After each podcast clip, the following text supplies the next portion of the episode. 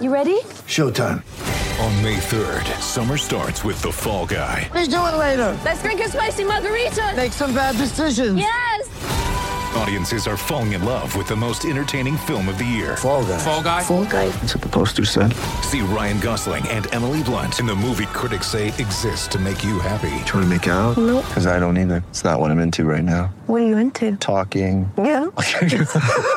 The Fall Guy. Only in theaters May 3rd. Rated PG-13.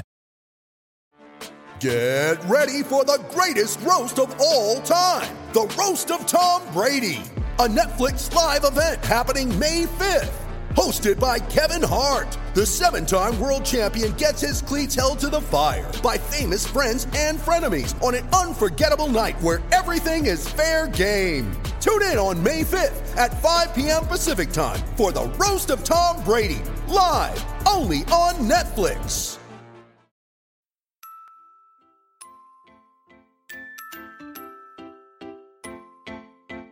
Uh huh.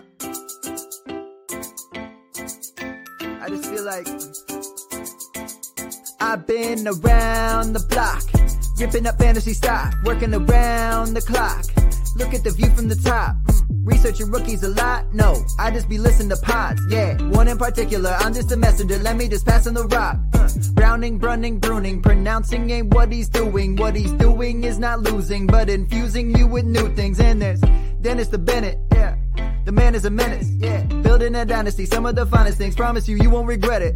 Sly as a fox, cultured in pop. Give him his props. Here is a thought, here is a box, and you cannot compare them at all. So don't even try. Careful with the news, but when you use a take, I take up Tony Fire. I mean Dyer, because anyone else is a huge mistake. Whoa, fantasy round table, fantasy, fantasy round table, yeah. Fantasy round table, come take a look at the crown, baby. Hey, fantasy round table, fantasy, fantasy round table, Woo. fantasy round table, come take a look at the crown, baby. Go. What is going on, everybody, and welcome to another episode of the Fantasy Football Roundtable Podcast. It is Wednesday, October 13th. Matt is here with me, and we have got a fun filled episode for you guys. We are going to recap what ended up being an amazing Monday Night Football game between the Baltimore Ravens and the Indianapolis Colts. We will give our top 12 rankings at each position. We will then preview the Thursday Night Football game, which looks to be a good one between the Tampa Bay Buccaneers and the Philadelphia Eagles. And last but not least, we will get back into Pop Culture Corner. We will talk a little bit about Marvel's What If and the last installment of Daniel Craig's James Bond in No Time to Die. Matt, how are you doing on this wonderful Wednesday? I mean, I'm doing good, but just that description made me tired. yeah, it's a, it's a lot of work. So we are going to dive right into it. The Monday Night Football game. I mean, holy crap! Uh, the Ravens Colts played to a much better game than I expected them to. You know, we talked a little bit about it before we got out of here on Monday. That we did not think this was going to be necessarily a good game, and every time we say that, we are usually proved wrong. But before I do that, I need to mention we are proud to be a part of the Pigskin Podcast Network, and they have a Ravens podcast that would tell you how excited they were about what Lamar Jackson was able to do. You can find them at Pigskin Pod Net on Twitter, or you can search the hashtag TPPN, which we are again proud to be a part of. So, Lamar Jackson leads the Colts back in overtime, 31 25 win for them. The Colts, though, looked good early. It was a big day for Wentz and a big day for Jonathan Taylor. Is this offense finally getting it together? Yeah, I'd say that uh, that Monday podcast, there were two things we were wrong about right there at the end: that this game would be boring and that uh, Jon Gruden would be okay. Because Monday night, all that kind of came crashing down. Well, Yeah. but uh, you know, I think I told you I was down 50 points in my work league, and all I had was Marquise Brown. So I was, I forgot I had Jonathan Taylor until the first play of the game when he catches a 76 yard touchdown. And my work friend Matt sends me a text. He's like, "Hey, good start for you," and I was like. Oh damn! I have Jonathan Taylor, but it was nice to see the Colts. You know, Wentz went for over 400 yards. They actually looked really good until, uh, I guess, until it mattered. Yeah, and I mean Frank Reich, you know, I'll give him props just like I did Kevin Stefanski on Monday's episode. He kind of came out and said that it was on him. He he did not necessarily call the best play calls down the down the stretch there in the fourth quarter and in the overtime, kind of let Baltimore get back in it and win it. Um, and it's good thing it's good in my opinion for coaches to recognize that. Now they need to change that moving forward, but it is good to recognize that. I mean, man, was it great to see Jonathan Taylor get going. I mean, I was with you. Um, it ended up making sure I won a game because I did go against Lamar and Mark Andrews in one league, but I also had Marquise Hollywood Brown and Jonathan Taylor in only a, I think it was like a 20 point lead. So once Lamar started going off, but I think it was really that touchdown at the end by Hollywood Brown that secured it for me. I only won by like 10 points. So it was not a fun night for me. But wow, I mean, Lamar brought back, I'm sure a lot of teams. He cost me a win. I was up 50 something points on Lamar on, on the guy and he Lamar went off. I mean, it was a great game for him. He continues to just impress. Um, definitely looks like he's rebounded from last year because that is uh, definitely not the Lamar we were seeing a lot of times last year. And, and, same thing with Carson Wentz. You know, we were worried about him, especially earlier in this season with the angles. He seems to be doing better, and I'm I'm loving Jonathan Taylor getting all the work that he got not just in the rushing game, but them actually using him in the passing game. They split him out wide early in that game as well. It was it was really great to see. But as I mentioned, the Ravens have the huge comeback, and it was led by Lamar, the passer. You know, I've been talking about. I thought this is what we were going to see this year, in the way that they drafted Bateman and Wallace, and the way they were kind of shifting that offense. Has that kind of been cemented for you, or do you still think they're trying to build around the run game? I mean, it certainly seems like they are really trying to commit to throwing the ball more, but also I have to be honest. If those were my set of uh, running backs, I might be looking to throw the ball more too. They have, um, you know, they have a really good group uh, that they're developing in the passing game. They they've developed chemistry with Marquise Brown, Mark Andrews. I think you and I are both excited about Rashod Bateman coming back. Um, I don't know if that would be their top option, but it's it's got to be comforting to Ravens fans, maybe not to you as a Browns fan, but to Ravens fans to see that if Lamar needs to go out there and just be a passer, he can really do it because he did it all basically on his arm. Yeah, well, I will say I did still pick them to win the division, so I, I did think the Ravens were still going to be good this year. Um, I, I, thought they were going to be better than the Browns. I think I had the Browns with five losses, and fuck, they're almost. Well, I didn't mean to cuss right there, but they're already almost there. I, I think I may have had them with six. I don't remember, but I, I didn't have them running away with the AFC North as I've said in the past, even though I was down on Lamar last year, it's not that I don't like him as a player. I, I wanted to see more out of him, and we are definitely seeing that this year. And I, I, said at the beginning of the year, I was back in on Lamar. I think he's in for a really good season, and he, he is the king of the North. They've won the North the past couple years. They've been the best team. You're going to have to dethrone them. Uh, you know, I'm very curious to see what happens with Bateman coming back because I saw a lot of people talking about this might be bad for Hollywood Brown. I've been on the opposite the whole time. I, I thought this would be great for Hollywood Brown because Bateman just gives that defense another area in the short game to have to cover besides Mark Andrews, which could open up things deep for Hollywood. So, and he's having a much better year as well. Making my, my call of him being the fantasy MVP looking really good right now because he has been amazing. Well, and we we talked about earlier that you know we've seen the elite tight ends kind of even be up and down but Andrews has been pretty rock solid, and the more that they're going to consistently pass, the better he looks. It was interesting to me to even see Josh Oliver out there getting involved, a guy who I you know had been kind of a sleeper with Jacksonville and moved to Baltimore in the offseason. It's like, oh, that's a bummer, but it's nice to see him out there getting involved. Yeah, I, I agree with you 100%. Uh, so, the Jon Gruden news, we talked a little bit about this on Monday. We obviously haven't been back since what happened. I, at the time, had not really paid much attention to what it all had gone on. It was a very busy weekend for me last weekend, so I missed whatever the emails were and everything. Then, as we were getting ready to sit down and talk about or watch the Monday Night Football game, you posted a link um, with more stuff that came out. Obviously, you know, I really don't know what there is to say. I mean, I'm no. not here for the cancel culture stuff. I think he got the consequences of his actions. I think what happened was right. I honestly don't think he should have been given the option to resign. I think he should have been fired. Um, I, I, get why he was given the option to resign. Did know, you see comments from Mark Davis today? I did not. I've not seen anything. I've I literally just pulled up Twitter for the first time in like the past I, eight, I'm gonna 10 be hours. curious Go to see. I feel like Moore's going to come out here because he got asked about that situation and he said, "Go to the NFL. They have all your answers," as if they've, un- you know, because this wasn't specifically an investigation of Gruden.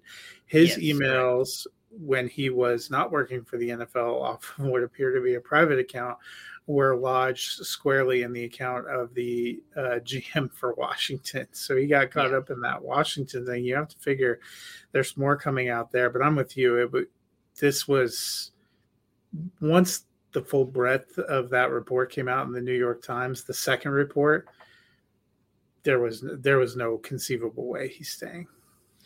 Yeah, and, and I will say, and um, I will give um, Ray Garvin a shout out about this. Uh, you can follow him at Ray GQ on Twitter. He does a morning show every day called Wake Up with Jordan Richards at J Rich.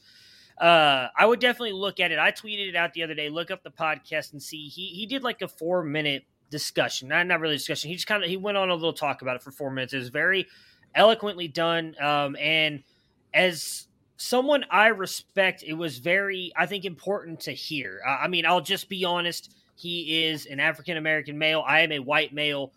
And a lot of that stuff that's been said, we know has, has been a big deal throughout the past year. It's been a big deal for a lot longer, but it's kind of really been heightened in the past year. A lot more people seem to be allies compared to enemies, if I can say that. Um, and so I really appreciate what he had to say. I do think if anybody has time, you should definitely listen to it. It's like four, three to four or five minutes, and it's really worth uh, your time. I, I promise you on that. Uh, outside of that being said, though, I mean, I think we can all agree that Gruden, you know, the consequences of his actions were, you know, he, he also got removed from the Ring of Honor from Tampa Bay. Uh, he deserved to be let go of his job.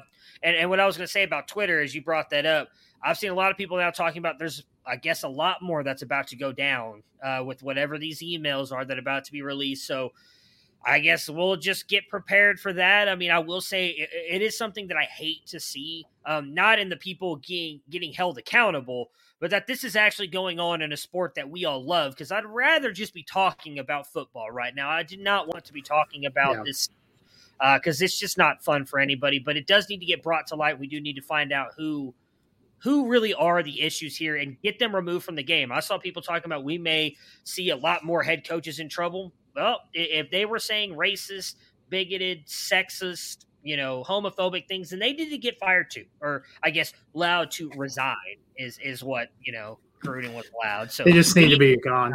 yes, we need to get them out of the game and move forward. especially you know yeah i thought it was a particularly striking look considering that the raiders were the team this this off season that what that has the first kind of openly Yeah, gay player and to read some of those comments he made in denigrating others but also in talking about the michael sam pick had to have I, I mean you've got to feel for the Raiders who started 3 and 0 and looked really good and have struggled the past 2 weeks and now have to put this season back together. Yeah. How do some of those players feel? Derek Carr, whether you like him or not, is a man of convictions and faith. I wonder how he felt seeing that had had such a tight relationship with the coach. And then where you know where they go from here um, you know dennis had posted in our chat all the the assistant coaches and you see a lot of guys who have had uh, some experience but no like strong personalities which would sort of make sense. I think unfortunately for raiders fans who might have been optimistic you know i thought they could be you know above 500 in the playoff mix. You guys thought they'd end up a little bit lower. I think with all this that's going on it's hard to see them being much more than a six seven win team right now despite starting 3 and oh. 0 Yeah, I, I will say that's who I feel the worst for. I mean, outside of obviously the people that he disparaged, uh, but the Raiders team because they have to now deal with this all season long, more than likely. And I mean, you not just talked about the you know the relationship that we have perceived Derek Carr to have with Jon Gruden, but Carr has recently the past couple years become like a Gruden guy. So what does this even mean for his future? Does he even have a mm. future with the Raiders now that Gruden's gone? Like there's a lot up in the air. So I do feel for the Raiders players because now you know they're going to get, especially this week, probably hundreds, if not thousands, of questions about this. And all they want to do is focus on a game because they've lost the past two weeks. They're trying to get back into the win column and get going toward the playoffs. And it's just another, you know, just kind of kicking the nuts for them. So I do feel for them. You know, Carl Nassib, I'm sure, is going to get asked a million questions because, as you mentioned, he is the first, op- or he's not the first. Michael Sam was the first openly, you know, gay player, but he's in the NFL now in play. And he is starting for the Oakland Raiders, or God, I keep saying Oakland, the Las Vegas Raiders. And then after seeing all that stuff come out, he's going to get asked. So it's going to be, uh, it's, it's probably going to be hell for them if, if we're being honest. So that that does suck for the Raiders players, and then I do feel for them having to to go through all of this. Tougher press conference week were they to have it? The Raiders or Spencer Rattler? Oh, the Raiders, no doubt about it. Spencer Rattler's had all his stuff canceled anyway, so he, he's kind of. That's what I said. Were they? That, I'm sure they canceled them. Yeah, they did. Yeah, because... I think Lincoln Riley came out today and did so. Canceled all the media availability. Yeah. So there's no real easy transition into um, what we want to talk about next, but uh, if you do want to get help from a Hall of Famer, Matt, where is somewhere that um, our listeners can go? Yeah, we're about to look at our rankings, but if you want the tools that help Bob Harris reach the Fantasy Football Hall of Fame, head to footballdiehards.com and get the Flash Update Pro. It's a full suite of tools to make you a better manager with rankings, configurable cheat sheets, mock draft, consistency tools, target distribution, snap counts, and more. Use code Roundtable for an additional 15% off the already low price of $24. All right, so let's jump into our rankings. And as I mentioned at the top, because we have a lot going on in this episode, we're just going to give you our top 12 players at each position. We're not going to go so, too deep into the analysis. So, Matt, I'm going to let you take it first. QBs, just give us your top 12. Yeah, so QB, I'm starting it off with Captain Kirk, Kirk Cousins, uh, the one, the Captain Kirk that didn't go to space, uh, Vikings. Uh, number 11, Joe Burrow of the Bengals, having a pretty fantastic year. Number 10, Aaron Rodgers of the Packers. This is probably a good time also to remind people we have four teams on a bye and a myriad of injuries, so it's going to get thin real early when you're looking at rankings. Number nine, Jalen Hurts for the Eagles may not be a great real life quarterback, but has done uh, quite well in fantasy. Number eight, uh, Dak Prescott for the Cowboys. Seven, Tom Brady, a little bit banged up, but he's got the Eagles. Uh, number six for me, Matthew Stafford, Rams. Uh, number five, Kyler Murray of the Cardinals. Uh, number four, Patrick Mahomes for the Chiefs. Uh, number three, Justin Herbert for the Chargers. And number two, Lamar Jackson for the Ravens. Those two teams play this week. That should be a hell of a game. And then number one, Josh Allen Buffalo Bills Monday night against Tennessee. Yeah, so our rankings are almost like uh, spot on here. So at 12, I have Kirk Cousins gets to go against Carolina. Matt Stafford at 11 for me going against the Giants. At 10, I have Herbert. I doubted him a little bit last week. Um, I don't want to doubt him here, but Baltimore definitely a tough matchup. Nine for me, Tom Brady. He would be higher, but he is still dealing with a little bit of a thumb issue here, and Philly's defense not great. Eight, I have Dak Prescott going up against New England. Seven, Joe Burrow going up against Detroit. Six, Kyler Murray. Um, I think he, because of his escapability and what he can do after the snap, he's he's going to be able to get after Cleveland's defense a little bit, much like Herbert did last week. Five, I've got Aaron Rodgers going up against Chicago. Four, I have Jalen Hurts up here again. I agree with Matt. He is not I don't want to say he's a bad NFL quarterback, but there's still questions about him as an NFL quarterback. But my God, as a fantasy asset, he's he's been amazing. So he's continuing to be up here. And I, I think with all of the players beat up on Tampa Bay's defense as well, could lead to him getting more rushing work this week. So I'm I'm kind of all in on Hurts again this week. Three, Lamar Jackson going against the Chargers, and then two, Patrick Mahomes against Washington, and then one for me is also Josh Allen going up against the uh, the Tennessee Titans we know Miles Sanders won't get more rushing work, so Exactly. That's why you got to be all in on Jalen Hurts. Uh, so for running backs at 12, I have the newly minted starter, Damien Williams. I still think Khalil Herbert's going to get work, uh, but we did see Damien Williams get mo- uh, get right around the same amount of rushing work, but did get more targets than Khalil Herbert. I think that matters. At 11, Darrell Henderson Jr. I'm back in on him. Giants not good against the run. Uh, I think he could have a good game here. At 10, Nick Chubb. He is just amazing. I think he continues to have a good season here. At 9, Ezekiel Elliott. You know, he's been having a really good year, but obviously New England worries me a little bit going up against them. Now, granted, they haven't been the best defense, or at least not quite the defense we thought they were going to be, but I've got him a little bit lower. At eight, D'Andre Swift.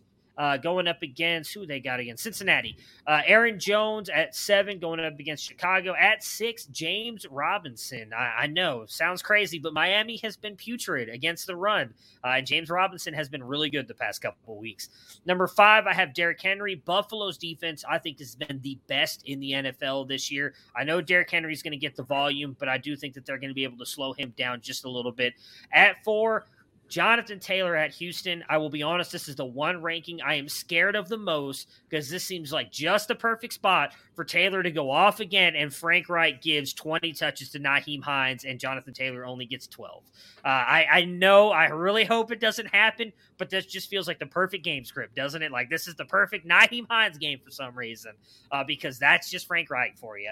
At three, I have Austin Ekeler going up against Baltimore. Two, Najee Harris going up against Seattle. And then one, I am. It looks like Christian McCaffrey is coming back, so he has made his way back to the number one spot where he deserves to be in my running back rankings. Yeah, so I, uh, mine. I'm guessing a few of these guys are actually finally going to be available. They're tracking to be available. It's tough when we're making our guesses on Wednesday afternoon, but uh, 12, I have Nick Chubb for the Browns. Uh, 11, D'Andre Swift, Lions. 10, James Robinson for the Jaguars. His only impediment is Urban Meyer and Darrell Bevell. Uh, number nine, I went with Mixon for the Bengals. Samaje Perine went on um, COVID protocol. Mixon looks, he was close to being back, or he did play a little bit last week. So I think he probably back to a full workload. Um, that was nine. Number eight, Ezekiel Elliott for the Cowboys. Seven, I dropped him a little bit, but Dalvin Cook likes looks like he's tracking to play. He he's usually involved in all three phases. Makes me a little nervous, but I'm throwing him in there again. Number six, Jonathan Taylor. Um, please God, Frank Reich, don't bonus. I know. I know. Number five, Aaron Jones. Four, Najee Harris of the Steelers. Uh, losing Juju is going to do nothing but cause them to have to run the ball more. And Seattle's not great. Yeah. Number three, Austin Ekeler. Number two, Christian McCaffrey looks like he's tracking to play. Uh, I still have Derrick Henry at number one. Uh, Buffalo's uh, yeah, defense is good. They they might give him 95 carries. I've seen the rest of their team play. Uh, and rookie, I'm going with Harris. Najee. Yeah, Harris. Alex. So Alex asked a question: Which rookie do you like better out of Najee Harris and Kyle Pitts? Um, and if you are still watching, Alex, if you wouldn't mind answering a question for me, is this for long term or right now? Because long term, I actually think I like Pitts better. I think he's got a longer future in the NFL. But if you're talking about right now to win it all, I am with Matt. It is Najee.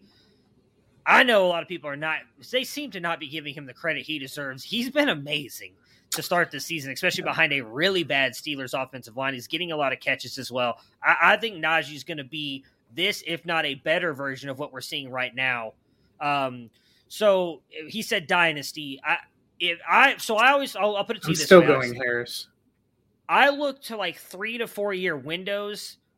If you're a winning team right now, three to four years, it's not. I have a winning team, and it's not. Time, then it's Harris for me as well. Yeah, if you have a winning team right now, it's Harris because I know Pitts had the big game last week. I don't know that that continues. I hope it does because I've got a bet on the line for it. But I, Harris, I think, is going to consistently give you, at worst, is it fair to say 12 to 15 points a week just because of how mm much he gets in the receptions? And I think even more than that. And Pittsburgh did look a little bit better last week. As Matt mentioned, no more Juju. So that might force things even more to Najee. He's the guy that I want for the next couple years. Now, again, if you're talking – five, six years down the road, I want Pitts because I think he's going to have the longer future. But Najee for like the next three to four years for me easily. I also think Atlanta's offense and quarterback situation is more of a question now. I know Pittsburgh's going to change quarterback, but arguably they don't really have a great quarterback situation right now, and it hasn't impacted Harris. He's probably only going to get better and grow in that offense, especially if they get a rookie quarterback, you know, a running back, yeah. rookie quarterback's best friend. Atlanta, I don't know if I believe in the scheme or. Oh, they're going to get a new quarterback next year too. So, uh, but I hear you. Yeah, well, you know, you I, know, I mean, I, I do look, think look at what happened when Arthur Smith was there for Jonnu Smith, the guy who we think Yeah, is well, talented, who is is- chronically underused. Did Kyle Pitts have a huge game because it's finally time, or is it because they had no one else? Yeah, I'm, it may unfortunately be because they had no one else. All right, wide receivers. This one might surprise you guys, but he's been amazing. I've got Marquise Hollywood Brown at 12 right now. I mean, we saw what the Browns were able to do here against the Chargers, and they don't have anybody on their roster. I mean, Odell, I think, is better than Hollywood Brown, but he's sure as shit not playing like it right now, or really the past couple years. So I'm all in on Brown having a big week here again. At 11, I have Diontae Johnson. Seattle's defense, again, not been good this year. The loss of Juju, I think, just gives Diontae even more targets. He's been the one, in my opinion. I think that it increases even more. 10, Stefon Diggs going up against Tennessee. As Matt likes to say, their defense is, uh, you know, a rumor. So I think Stefon Diggs could uh, could be good this week. At nine, I got Mike Williams. I mean, I we saw we saw Carson Wentz being able to get against them a little bit this Monday night. I think Herbert's obviously better than Wentz. Mike Williams seems to be their big play guy right now over Keenan Allen, which sucks because I love Keenan Allen. So I'm, I'm putting Mike William, w- Williams up here instead of Keenan Allen. At eight, I've got Justin Jefferson. Even though Carolina has C.J. Henderson now, uh, most of their top corners out. Stephon Gilmore is not able to play yet, uh, so I think Jefferson can go out there and have a good game. At seven, I've got Chris Godwin against Philadelphia. Six, Terry McLaurin. KC's defense is much better against the pass than they are the run. Uh, but Terry McLaurin is, I think, literally all Heinicke has to throw to outside of, you know, Ricky Seals Jones, who I did have to pick up. So I'm hoping he has a good game here, but I'm not betting on it. Terry McLaurin's the guy I'm going with. At five, I think DJ Moore bounces back here against Minnesota's defense. Four, Cooper Kupp going up against the Giants. Three, Ja'Marr Chase against Detroit. Two, Tyreek Hill against Washington. And then number one is always going to be number one until he's on a bye, and that's Davante Adams. Maybe even still. Oh, Uh, yeah, he will be because I love him so much. He'll still be one. Number 12 for me, Ja'Marr Chase, Bengals. Uh, 11, I I went with Mike Evans. Just when you think you're out, they pull you back in. And 116 yards, two touchdowns will do that. Number 10, I went with Justin Jefferson, Vikings. Nine, Keenan Allen for the Chargers. Eight, Terry McLaurin for Washington. Seven, Stefon Diggs for the Bills. Six, DK Metcalf for the Seahawks. I know they have Geno Smith. I uh, I watched Pittsburgh's defense last week. It did not impress me, and Geno Smith managed to find. Geno Smith had one instruction when he came in. It was find DK Metcalf, and he managed to do that. Uh, Metcalf got two on Ramsey. I think he can. He'll be just fine. Number five, I'm with you, DJ Moore. Bounce back. Number four for me, Mike Williams. He seems to be the big play guy for the Chargers. I think this Chargers uh, Ravens game is going to be a big play game. Three, Cooper Kupp. Number two, Tyreek Hill. Um, he's got to be salivating looking at the Washington secondary of late. And number one, Davante Adams for the Packers. Should I roll to tight end? Give us your tight ends. I'm just going to preface this by saying tight end uh, is sadder than normal this week with all the buys and injuries and people like Dallas Goedert going, getting COVID. Number 12 for me is Evan Engram for the Giants. If not now, when? No Barkley, no Golladay, possibly no Slayton. It's his time. Number 11, Jared Cook for the Chargers. Uh, just when you think you're out, Cook reels you back in. Uh, they seem to be looking at him. Uh, number 10, Tyler Higbee for the Rams. Number 9, Zach Ertz for the Eagles. Goedert's gone. That should be good things for Ertz. Number 8, Hunter Henry for the Patriots. He seems to be developing some chemistry with Mac Jones. They're going to have to throw playing against the Cowboys. Yep. Number 7, Noah Fant for the Broncos. Uh, the Raiders have not been great against tight ends. Number six, Dalton Schultz for the Cowboys. He is not going away. Number five, TJ Hockenson for the Lions. Number four, our boy Dawson Knox for the Bills. Number three, Darren Waller for the Raiders. Two, Mark Andrews, who looked like a beast, and then Travis Kelce at one. All right, so at 12 for me, I have Ricky Seals Jones this week. Kansas City has been getting torn up by the tight end, and I'll be honest again, I, am 100% honest with everybody here. This is me a little bit of wishing this into existence. I'm having to rely on him a lot this week after Max Williams went down, so here's hoping for the best. Dan Arnold at 11. We saw him when the trade happened. They were already getting him used into the offense. Marvin Jones and those guys are just not clicking with with with Trevor Lawrence. I, I would not be surprised if Dan Arnold has a pretty good game this week. At number, what was that, 11? 10, I have Dalton Schultz going up against New England. At 9, I have Noah Fant going up against the Raiders. At 8, I have Mike Gesicki going up against Jacksonville. At 7, I have Zach Ertz going up against Tampa Bay. At six, I have TJ Hockenson going up against Cincinnati. At five, I have Hunter Henry going up against Dallas.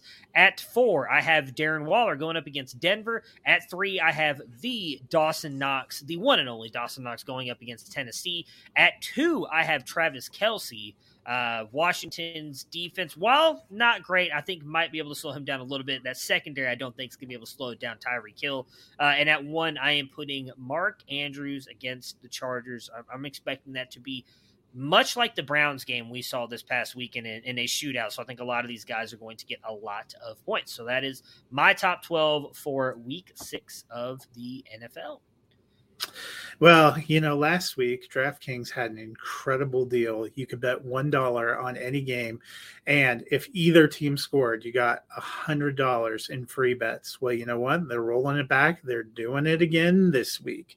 So head over to the DraftKings Sportsbook app and download the DraftKings Sportsbook app now. Use promo code TPPN and throw down a one dollar bet on any NFL game to win a hundred dollars in free bets if either team scores a point. So just make sure you're betting that Ravens Chargers game and you're good to go. That's promo code TPPN this week at DraftKings Sportsbook, an official sports betting partner of the NFL. You must be 21 or older in New Jersey, Indiana, or Pennsylvania only. New customers only. Minimum $5 deposit and $1 wager required. One per customer restrictions apply. See DraftKings.com slash sportsbook for details. And if you have a gambling problem, hit up 1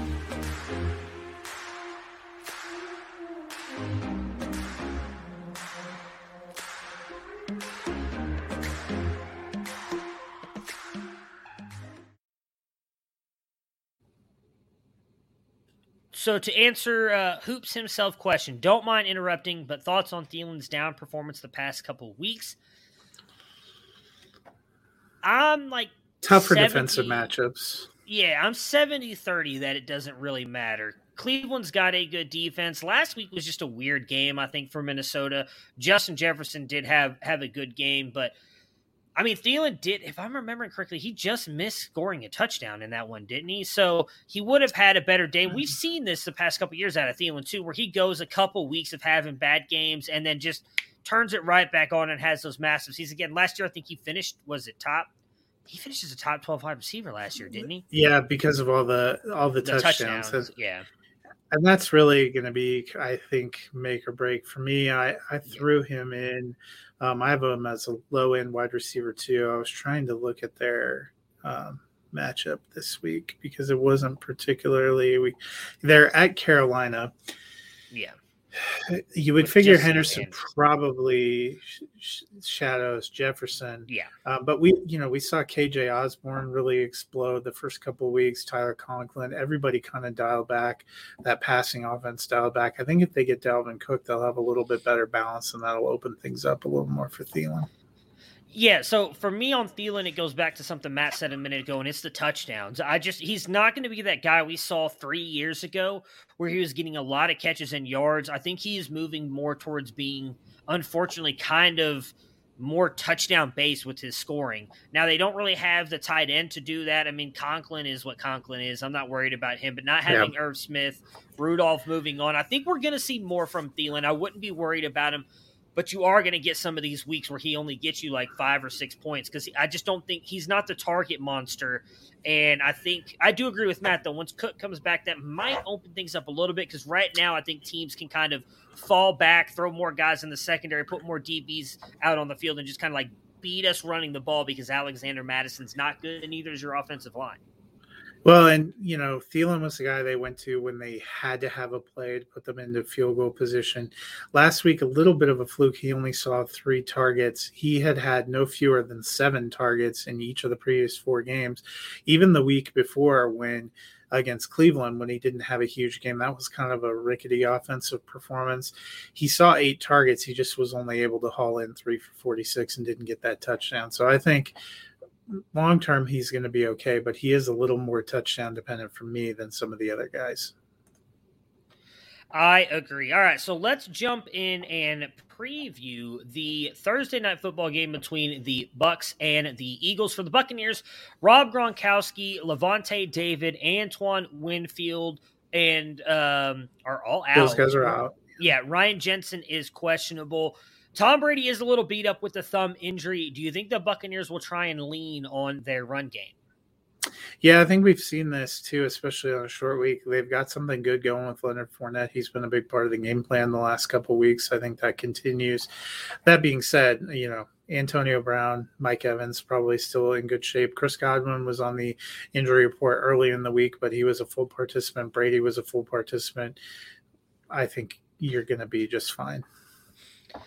Yeah, I, I think he's going to be fine too. He wouldn't come out and say he's playing if he wasn't. Um, you know, Leonard Fournette, I think is the guy that they're going to lean on. He's actually been surprisingly good the past couple weeks. Been putting up some pretty decent fantasy points as well. Uh, but I think overall Brady will be fine in this game. You're still going to get production I, am believing more in Godwin and probably Antonio Brown. Um, but I, I, think it's kind of back to where we were last year, where you're not really going to know who the guy's going to be. Uh, but I do think this is going to be a pretty good offensive game. So maybe all three of these guys come through for you in some sort of way. Uh, but I'm not really worried about Brady, and I do think that they'll lean on uh, Leonard Fournette a little bit more than usual. For the Eagles, Dallas Goedert um, is out because of COVID, and Lane Johnson is out as well. Matt, do you think the Eagles can beat the Buccaneers on Thursday night? And if you do, what is it going to take from this offense to do it? Well, you know, spoiler alert, I'm not going to pick the Eagles, but I think they they can win. Um, what it would take is some really great heads up plays uh, from Jalen Hurts to help them uh, with scoring, and they probably are going to have to be very opportunistic on defense. You know, we've seen um, New England was able to stymie uh, what Tom Brady wanted to do and what the offense wanted to do, kind of forcing them to grind it out and run more, which helped keep them in the game with a young quarterback and maybe not the most robust offense. So that's a that's a good model of what they can do. That ultimately didn't quite pan out, but we saw Mac Jones very efficient with the ball, not making any mistakes. And I think that's what we've got to see eh, from Hurts if they're going to have a chance. He's been dynamic about making plays with his legs when he has to, but the completion percentage hasn't been great, and he's been making some pretty crucial turnovers. You have to be turnover free if you want to beat a better team like Tampa Bay. Yeah, um, I agree with that. You know, Miles Sanders worries me a little bit here. Again, I mentioned earlier why I have Jalen Hurts so high is the Buccaneers have some injuries on their offensive line, or offense, defensive line, and their linebackers. So I think Hurts is going to be able to make some plays here, but they're really not leaning much on Miles Sanders. So I'm a little bit worried about him. I don't know that you can bench him because probably where you drafted him, you may not have any better options. Um, I am with you on Zach Ertz probably having a good week here with uh, with Goedert being out. Ertz is going to be the guy that he likely has to target a lot. For me, it's really Hurts, Ertz, and Smith. I, I think Devonta Smith can have a good game here. The Tampa Bay's secondary has been beat up a little bit. I don't know that Richard Sherman is playing. Do you know? Um, I think he is. He wasn't okay. the the only players that uh, I listed are the only ones out. They had a ton of people on the injury report who've worked their way off. Gotcha. That's why I had okay. to go make some adjustments. I I would be concerned though. Isn't Lane Johnson the left tackle? Yes, that worries yeah. me a little bit. Anytime you're going without your tight your best tight end yeah. and your left tackle blocking, even well, and know, I, Shaq Barrett's still there. Yeah, I, I, do think that that just speaks more to I think Hurts probably having a good game because he might run more in this one. And yeah. I mean, again, it may not be great for the Eagles as an NFL team, but it's great for us as as, as fantasy guys who who roster him in fantasy. Because I, and I will be honest because I, I, paid attention to this game because I do roster Hurts in a couple places in a couple big leagues that I was starting him. If he doesn't get those two rushing touchdowns last week, he does not have a great day for you fantasy wise. Those rushing touchdowns really helped you. I do think he can do a little bit of, that this week. Uh, I am not picking them to win this game either. I'm taking Tampa Bay, but I do think it's going to be a close game. I do not think Tampa Bay blows them out. I, I do think that it's going to be like a 31 28 game, uh, but I do expect the Tampa Bay Buccaneers to pull off the win. Yeah, and I'm I'm just double checking. They all the people that were injured before are still injured. Jason Pierre-Paul is going to play, um, okay. and it looks like Patrick O'Connor, who was the other defensive end on the injury list, are going to play. So they are going to miss David and Winfield and all those corners that were gone. But Sherman's not on here, so he should be good to go. I am picking Tampa Bay too. I'd be a little surprised if they didn't. Yeah. And I imagine Dennis is as well. He did not put his pick in, but yeah. we're pretty sure he's no. Dennis, Dennis is the is the Jalen Hurts truth, or he, he picks oh, Eagles every week. That's yeah. true. That is true. I forgot about we that. credit. All right. So for those of you who have not finished What If, or seen the new James Bond movie, No Time to Die, we will see you guys on Friday, where Matt, myself, and I believe Dennis will be back. We will recap the Thursday night football game and preview the rest of the Week Six NFL slate because we are going to give spoilers away, and I do not want to ruin any. I'm gonna be honest, I don't care if I ruin What If for you because it was just okay. I do not want to ruin No Time to Die for you because I thought it was an amazing movie. Um, and we're going to give spoilers away because there's just no way to talk about what I want to talk about without giving some things away. So please do not continue watching if you have not seen or listening if you have not seen the entire What If series and No Time to Die. If you have and you would like to get our thoughts on it, we're going to jump into that now. So let's start with What If Oh, I mean, well, we'll see. Maybe I was a little bit harsh. We'll, we'll see what Matt has to say. Matt is the, the film critic here, but uh, we'll start with What If because I don't have as much to talk about with that as I do No Time to Die. Um, so I'll let you kick it off here. You finished it. Kind of what were your overall mm-hmm. thoughts about it, and and kind of what uh, you know what what you think about what it could what could come next. Yeah, I mean, it's been a pretty amazing year for the Marvel Cinematic Universe, both on the big screen and the small screen. We've seen them diving into TV really the first time. And I've enjoyed the series. What if I, I would lean toward you? I thought it was okay. It had its moments.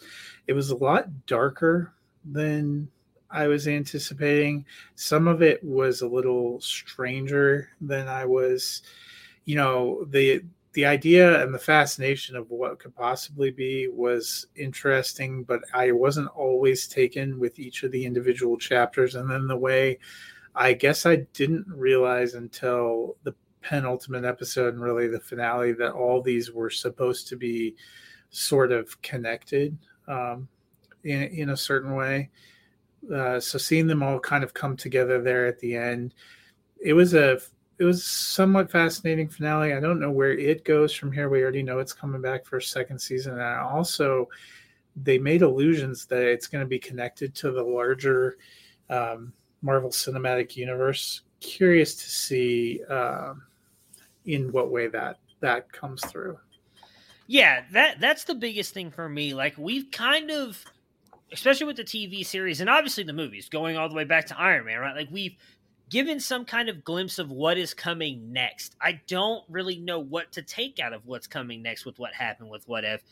I did enjoy the stories. I will say the one thing is I'm with you. I did not expect it to be as dark as it was, but I kind of liked it. Uh, it's one of the things that I've really liked about DC at times is while their movies haven't always been great, I like the darker undertones. It doesn't always have to be campy. Now I do like you know, like one of my favorite Marvel movies is Civil War, which is just a very, it has very serious undertones. So it's a very good movie. Suspense, I liked a lot of it. Um, what's the other one? Winter Soldier is another one. Is another one of my favorites, and, and I like that stuff about it. We did get a lot of. There's a lot of darkness in What If, which I did kind of like, and then bringing it, bring it, but I didn't necessarily like that. I mean, it felt like none of the stories were really connected at all outside of the Watcher. I didn't really love the ending of them just fighting like a souped up Thanos slash Ultron with him having all the Infinity Stones and then um, Killmonger kind of turning on the group as they they thought they had killed Ultron. It was just a whole. Or no, I guess they did kill Ultron. So it was strange too because you know, when he collects all those people and puts them in together into a team, if you had been watching the individual episodes throughout, you wouldn't have necessarily thought of a few of those guys as heroes per se. Yeah. With the, I mean, we thought the What If series was going to be a redemption of sorts for Killmonger, but it was not, you know.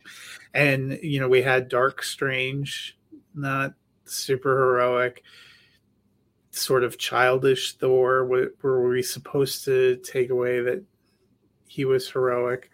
I so I'll be curious to see, but it didn't it didn't hit with some of the power for me of the three scripted series or what I'm yeah. anticipating from Hawkeye. It didn't hit with the power of the movies they released this year. If it was the only thing that came out this year, we'd probably be higher on it, but they set the bar so high starting in yeah, January with WandaVision that you know, by comparison, I think it ends up just being okay. I will ask one question. Maybe I missed this episode. I don't think it shows that I watched all of them, but I don't ever remember seeing Gamora and Tony being together. So what did I where did I miss that at? Yeah, I don't remember seeing because it, it, where she defeated Thanos. I don't remember yeah. that one either. That's what I was trying to figure out because I was watching it and obviously they goes, it drops in. She's got the Thanos armor on with his sword. Tony's yeah, all to- suited up. Tony Stark died armor. in pretty much every episode right. we saw. Like died and in a so, sad way he goes in there and he gets him. I'm like, wait, when did I miss Gam? I don't remember ever there being one about Gamora. So I don't know, Hoops, if you're still here, because uh, I clearly I, I would assume you watch it based on your comment. Like, I don't remember seeing that. That is one I would have liked to see. I like. It looks Gamora. like he said I, it wasn't an episode. Yeah, I would okay. have been curious so, about that too, because it looked like she and Tony Stark were at the place where Thor went in Endgame. Yeah, and forged his axe yeah, I can't remember the name of the the star now, but yeah, that, yeah. that so that was confusing nowhere. to me as well. Yeah, nowhere. Uh, it, it, was confusing to me as well. There, I, I didn't. What happened? Like Loki, it was supposed to be a long thing, but they split it up. Oh, okay. See, but I would have preferred then if they were going to make that like maybe we get this showdown at the end of season two then like I would have liked to see the Gamora episode because I actually do like Gamora. I'd like to see one where Tony Stark doesn't die, as Matt just mentioned. So it is just maybe the second season makes it a little bit better. Again, I didn't hate it. I, I, I enjoyed watching every episode. It just it maybe Matt worded it better in that with how good I think all the series have been so far.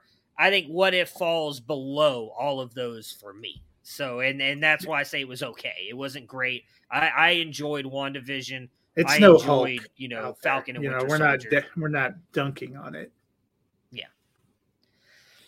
All right. So, you have anything else to say about what if before we get into what I really want to talk about, and that is No Time to Die? Now, it just uh, I'll be curious to see if it comes back it, it, almost seemed like they were alluding to it popping up in uh, Doctor Strange and the Multiverse of Madness. Yeah, which will be interesting. I've heard a lot of theories about that. I've only seen the one trailer. Which I'm curious to see. Would well, they I don't even think they have a trailer for Doctor Strange yet. That was a trailer. Oh yeah, Spider-Man. I'm sorry, Spider Man. Yeah, yeah, Spider Man. Um, but that would uh, it feels like a lot of their television shows are pointing to there. You know, WandaVision very clearly seemed to be pointing uh, in that direction. Uh, Loki seemed to be very clearly pointing in that direction. I would assume that this show might be pointing in that direction as well. Um, so that that will make it a little bit more interesting to see how it kind of comes out because Jeffrey Wright is a bigger actor and we haven't seen him embody you wouldn't be shocked if he actually popped up in person as he popped up yeah, in person in the next thing we're about to talk about. Oh man, it's so tough too. All right, so no time to die. We talked a little bit. I'm pretty sure maybe it was on air uh, last week yeah. about we are both big Bond fans. So I'll be honest. I liked the movies beforehand. I did not get as into James Bond as I have been until Casino Royale with Daniel Craig. Mm-hmm. And and I thought he was the perfect Bond. I know a lot of people I've read a lot of stuff the past couple days and so I'm gonna group it all together here. And there's a lot of people who are fans of Ian Fleming's Bond. Obviously, if you have not read the books, I would suggest them. I love them. I have every single one of them, including The last one that came out, which I, I can't remember his first name, but his last name's Gardner, uh, wrote another one. Uh, Carte Blanche, I believe, is the name of the book. Um, it is very good as well. They did not like Daniel Craig's Bond as much because he is more human. A lot of times we see him as more of this like eccentric kind of, you know, playboy who just kind of does the mission, never really see him bleed or get down. And we've seen Daniel Craig's James Bond struggle with a lot, including love. And this is kind of what this last one wraps around with his love for Madeleine. Haven't seen any James Bond movies because there are too many for different actors. I don't know where to start. Start with Casino Royale and watch them and if you're going to do that, Hoops, leave, please, because we're going to ruin this for you. And I don't want to ruin it for you. But I promise you will truly enjoy these five movies if you sit down and watch Casino Royale because it's not connected to anything. That is the one thing I will say. Um, in my opinion, Craig's Bonds are not connected to any of the past Bonds or anything like that. Um, I, I, would definitely suggest watching them. It is a very good five string of movies here. So for me, the one thing I'll say is I felt like No Time to Die was a complete departure from most Bond movies. It was not something that you usually see. I feel like they took a lot of risks that I think paid off. Um, Koji, I don't know how to say his his full name here, um, but he's directed some. Uh, I think it's Fukunaga, if I remember yeah, correctly. Joji Fukunaga. Joji, I'm sorry. Um, so he's directed like some horror movies and everything, and I feel like you uh, very much saw he, that he directed the first season of True Detective. Oh well, even better. See ya, hoops. Thank you for thank you for tuning in. Enjoy Casino Royale, uh, Quantum of Solace, Skyfall, Spectre, and then No Time to Die in theaters if you have time to go see it. Uh, yeah, I thought uh, you saw some some elements of the horror movies and, and the stuff, the the suspense in this one. The beginning scene in Norway, I thought was incredible. Um, I did not expect the title sequence to go that long. Uh, for those of you don't know, they usually do like a little intro thing before they get into the music of the whatever that theme song is going to be for Bond, and they do like a whole. This one went a lot longer than than usual. We got the entire Norway scene and then the entire scene in Italy where obviously we see that. So I'm going to start there. Kind of what were your thoughts with that, Matt? Yeah, I mean, this one picks up, uh, you know, as a as a sequel, as we've seen with J- Daniel Craig's James Bond. They tie the movies back together. You know, you often pick up where it left off. I feel like, especially with you know, I, I, remember the Pierce Brosnan ones pretty well. I yeah. don't know how many of the other ones I had seen before that. They were so kind of self-contained movies more. Yes. This has felt really like it wants to be five a five movie series. Um, so you get that in a pretty strong way. I thought that opening um, action sequence was really good, and then you launch into uh, the song and you're always I, one of the things i love about the bond opening credits is they the way that they do these kind of they're one of the few movies nowadays that has these kind of long animated credit sequences yeah. they always have something to do with what the plot's going to be but you don't always know until you're starting it um, i thought that was kind of clever too yeah, I loved the um the biggest thing for me the bullets to make the DNA strands, which you don't at the time. At least I didn't understand what that meant and what was going on. Now, yeah, I know after going back, like I'm with you on that. Uh, so, I guess my biggest thing that I did not like about this, and I went back and watched it a second time. There's a lot of things that I picked up, like a lot of subtle things, like in the commentary that I really liked. Um, just in that opening scene um, where you think that Madeleine may have actually turned on Bond, or he thinks that with what's going on, what happens at Vesper's grave, which I do like that they go back there and, and kind of bring that all back together again. Is like his his one first true love, right? Like the one woman he first let his guard down to, and kind of realized, hey, maybe I can't be in love and do all this. And you really don't see him fall for anybody again until Spectre with Madeleine she touches her stomach a lot, which obviously is a key to what happens later in the film. We'll save that that for later. In the beginning part, which I think is kind of like I did not pick up on that the first time. I wasn't paying attention to that. I thought it had to do when she kept saying, you know, when there's the whole cars chasing and the whole thing where Bond is just like broken because he thinks Madeleine has has kind of you know uh, has been leading him on this whole time and kind of turned on him.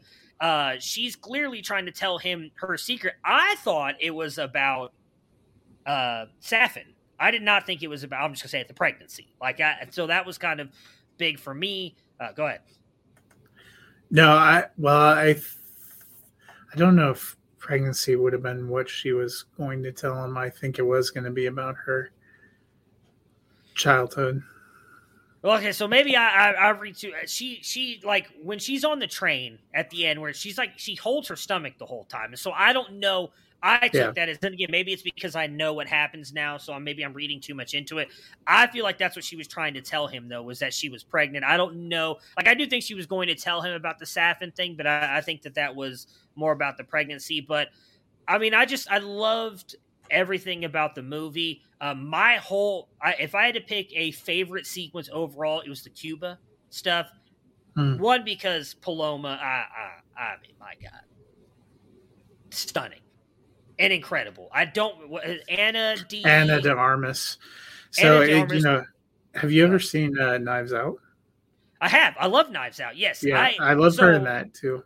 She's also, I think, really good in um, Blade Runner, the newest one with Ryan Gosling. She plays the uh, like Mhm. not imaginary, but the um, the like electronic girlfriend. However, she's like a uh, hologram or something like that. So, uh, but I think she, yeah, I loved her in Knives Out. Um, I thought she killed it though as Paloma. Like she was the one part of this movie that really brought some comedy into what was a very serious story. And I understand she's also a throwback to I think the traditional Bond girls, which we have not Yeah. seen a lot of in these. Uh, With in- Daniel in- Craig. yeah, with Daniel Craig's, we've seen more of these women who are like his equals. In previous Bond films, we see these women who are kind of dressed up and and look very good, beautiful. She is a very beautiful woman, and they kind of like have to prove themselves throughout the film to prove they're equals. You get that right off the bat with these Craig movies, which I do like. Uh, you don't know what to expect from Paloma, though. She comes and talks about how nervous she is. She's very funny. Just the whole exchange with Cuba is hilarious for me. And then obviously the way things end in Cuba was heartbreaking. Um, so for those of you who don't know, I'm going to give away a big spoiler. So again, please do not keep watching uh, the death of Felix Sharp, which I love. Sharp. I thought you know Jeffrey Wright, who obviously was the Watcher and What If we were just talking about. Um, I thought was great as Felix Sharp. We got him in three movies. He's been in previous incarnations. Uh, we have not got to see him in this many epi- uh, this many movies as the same actor. Jeffrey Wright has played um, Leiter more than any other pro- or person has played him in more movies. I was gonna Um, it was hard. You called him Felix Sharp. Oh, sorry. Oh, you know, my buddy Felix Sharp. Shout out Felix Leiter. Um, he, he unfortunately gets shot in the stomach um, on this boat where uh, Nash, who is the new in this movie, kind of turns on them. And not only do we see him kind of die, I thought the exchange at the end was was very good with like this is the best life. And um, the one thing I hated, and it did make me tear up a little bit, I won't lie, is when he kind of just like goes down into the water. It was very Vesper esque, his death, where he kind of floats away the way his body was in the water. That kind of hit me because I do think, and as you hear Bond say later, that was, in his opinion, his only real brother. And that's what he says to uh, Blofeld in the prison when Blofeld men- mentions they're technically brothers adopted. Uh, he mentions, he's like, I, already, I only had a brother, Felix. So it, to see that, like that kind of hit a little bit in the heart. Your thoughts on on that? Yeah, I mean that was a that was a tough sequence. Obviously, um, he brings it up uh, too when he's talking to uh, M. Yeah, Uh, Mallory. Yeah. and that seemed to be a way that it, you know, that seemed to be something that hit uh, M pretty hard. One of the reasons it felt like he changes course and you know puts Bond back into uh, because you know we we picked up this movie. It's supposed to be five years later. He's retired. I, I thought the he's they actually have a new 007 um, you know lashana lynch who uh, who played that part i thought she was really good um, Yeah. it was kind of a, you know it was a different different look for him i, was gonna it's interesting to me too there was a lot of questions a few years ago about whether we'd even see daniel craig again because Yes. he had some unflattering things to say about being the part right before spectre came out and then he seemed super pumped about this movie and everything. The situation, given how it ends, sort of reminded me of Harrison Ford with Han Solo, where he was out on the whole thing, like, I'm never going to do this again. Then all of a sudden, Yeah. seems super pumped to be in The Force Awakens. And when you start watching the movie, you kind of figure out why he was super pumped to be back. Yeah, so uh, that's I think one of my biggest. I don't even want to say criticisms because I love the film overall.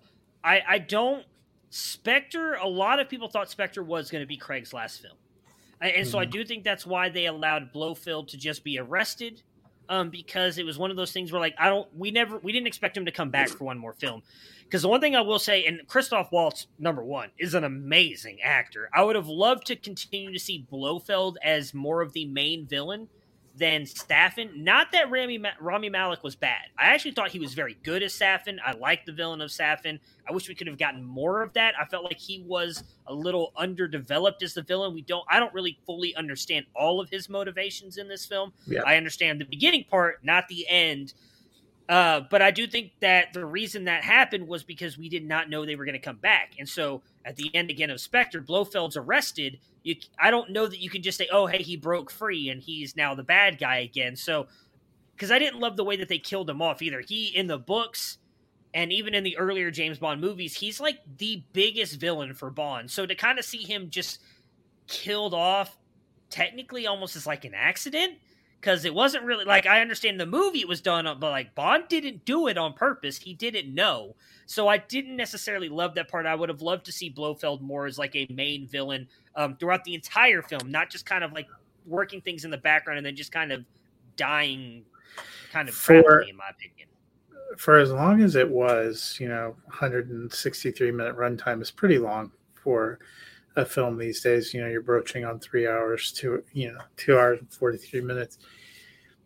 It feels like there was a big piece that must have been originally in there that was missed because the motivation for why Safin takes Madeleine and his seeming seemingly making it seem like they have some kind of romantic connection that that's the one piece i would say felt like it came out of nowhere in the third act yeah. where you're like come again? Yeah. I think some of that goes to obviously he i think he saw a lot of himself in Madeleine, which is why he rescued her at the beginning of the movie. You know he was a child who was killed or he was he survived his whole family being slaughtered by her father mr white who we saw die in spectre was like a main guy through most i think i know he was in uh, both quantum of solace and casino royale. I don't believe he was in skyfall at all uh, but then he was obviously in Spectre as well, the fourth one. So he wasn't really three. I don't think there was a lot of anything Spectre wise outside you find out um, Blofeld was kind of pulling the strings with, and I uh, I don't remember his name. It is escaping me right now. But the character that Javier Bardem plays phenomenally, I might add, in the movie. Oh, um, oh yeah. He helps him out with certain things in that movie, but there's not really a lot of Spectre strings in that one because that's more about M. And I think Judi Dench is Silva kind of send off. Yeah, the Silva. Character. There we go. Yeah, uh, that's kind of more about like Bond and Judi Dench's M and kind of like her final send off. So there wasn't a lot of Spectre in that, but yeah, I'm with you. Like, so I think that's why he saved her because it's like, you know what? It's not her fault, just like it wasn't my fault that what happened happened. But then the romantic thing at the end, I don't get. Now, he did say something to her when he goes and sees her, very creepily playing with her hair, which I thought was a little bit weird. Um, maybe it was a little bit of he he mentions that he saved her life and that you know gives him power so I don't maybe that's some of it. I don't know if maybe he took I, I don't think that he really wanted madeleine Maybe he did. I think he wanted Matilda and to have like a child of his own to raise and teach.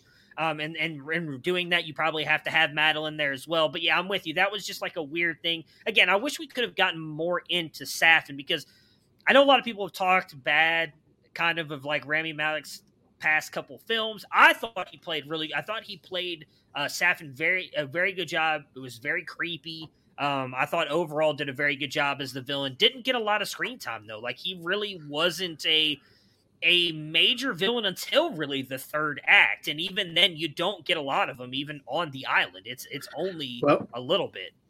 And that's almost you know you talk about the opening uh, sequence before the song. There was almost two opening sequences really. Yeah. I mean there was two. That's why it felt even longer. Yeah. Uh, but overall, you know, like I said, I liked it. I, I, do like that they took the risk of giving him a child. I don't think we've, I, not that I can remember off the top of my head. Have I, I do I remember Bond ever having a child? So I did like that. I do. Like um, you know, obviously giving him kind of like that redeeming arc at the end with Madeleine, where they finally get together and you look like they're going to be happy, and then obviously you get to the ending where again. Um, so for those of you who've seen it, obviously Safin um, has created the Her- Heracles thing with Madeleine and I believe Matilda's blood in it to kind of if if they go near anybody with once that vow breaks they will die. Um, and he breaks it on Bond so Bond knows now he can never go up there and he he pretty much sacrifices himself for his kid um, and the woman that he loves. You know I saw a lot of people hating on that and the one thing I'll say is if you have kids I don't know any parent that would not have done the same thing. Um, I do think that it was a great way for Daniel Craig's Bond to get that final send off because again, he's always been this guy. He's he's been more of a humanized Bond with flaws, and I do think he's always kind of been that guy ever since Vesper kind of broke him in Casino Royale as this guy that's like, I'm just going to kind of kill and use kind of like the Bond that we get in the Fleming books, um, and not really let it affect him. And we got to see that kind of change around, and he finally has a reason to kind of live and unfortunately i think that's what makes it so tragic. Like his character to me has always been his bond has been very tragic with everything he's gone through and i think that that really solidifies it because he finally gets the chance to be happy and then that happens because he's doing what he also has loved for the most part of his entire life which is his job right? Like that's what he says to felix it's the best. This job is the best and he says it really is. He's always sacrificed for queen and country and he does it one more time by going back on the island to make sure that the blast doors are opened. Uh, it causes him to have that done, and you know he could been he could have been selfish. He could have just left and said, "No, I'm going to leave, and we'll figure this out." But he doesn't. He says, "I don't want to take the risk of anybody getting the Hercules on them that contains Madeleine and Matilda's blood that could eventually kill them." And he sacrifices himself. And I will admit the the final scene where he's standing there, they're talking on the, the earpiece. I'm, I swear I'm going to do my best to not get like all choked up. Yeah. And when she's like, he, she has your eyes, and she's like, she does, or I know, I know. And then he dies. Like it's a, to me, it was a very powerful moment. I loved it. I thought it was the perfect send off for his bond. Yeah, you know, the third act in general, I thought worked really well. Um, for it was a longer movie, but it didn't, like we talked about on Monday, it didn't feel that long, and um, I, I thought the ending was good.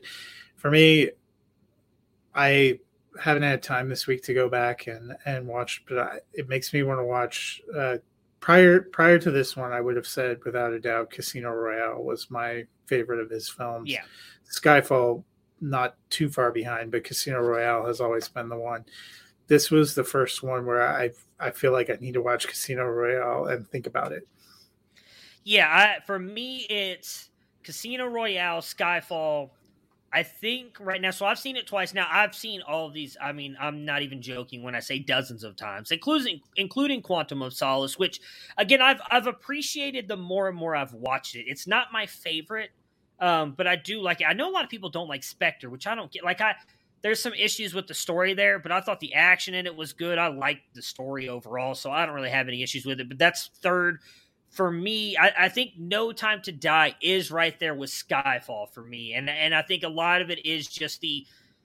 I love the way they tie so many things again back to all the way back to Casino Royale. They make it one linear storyline where I agree with you. And the Pierce Brosnan ones, it's all separate adventures. And I honestly think too, you could go back and watch Daniel Craig's. You don't have to have watched Skyfall to enjoy Quantum of Solace or Skyfall or Spectre. Like even though they're all tied into each other, they're all still very good movies as well in one.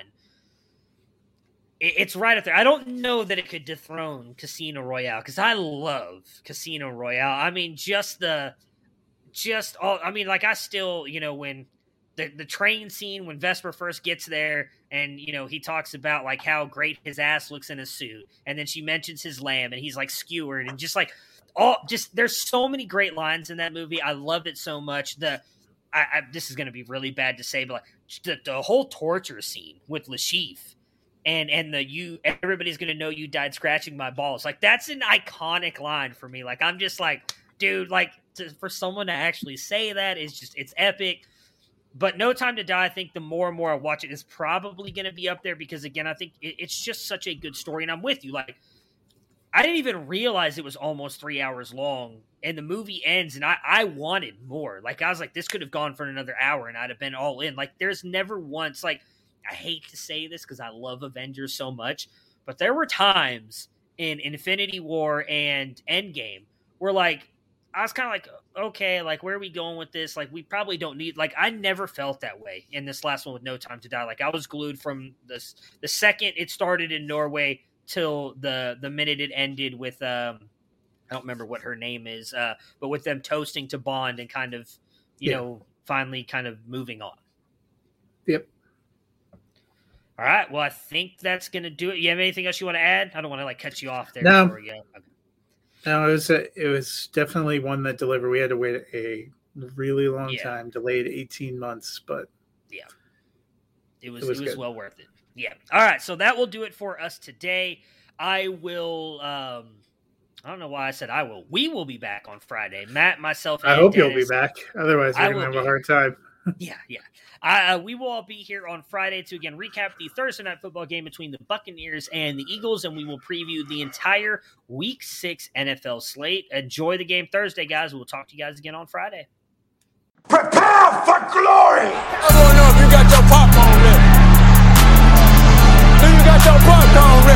I came out the womb, I was. And he's in the end zone for an unbelievable touchdown. I would be honored if you played football for this team. Throw it up above his head. They can't jump with me. God, leave. Oh, they tackle him at the 40-yard line. Who can make a play? I can. Who can make a play? I can.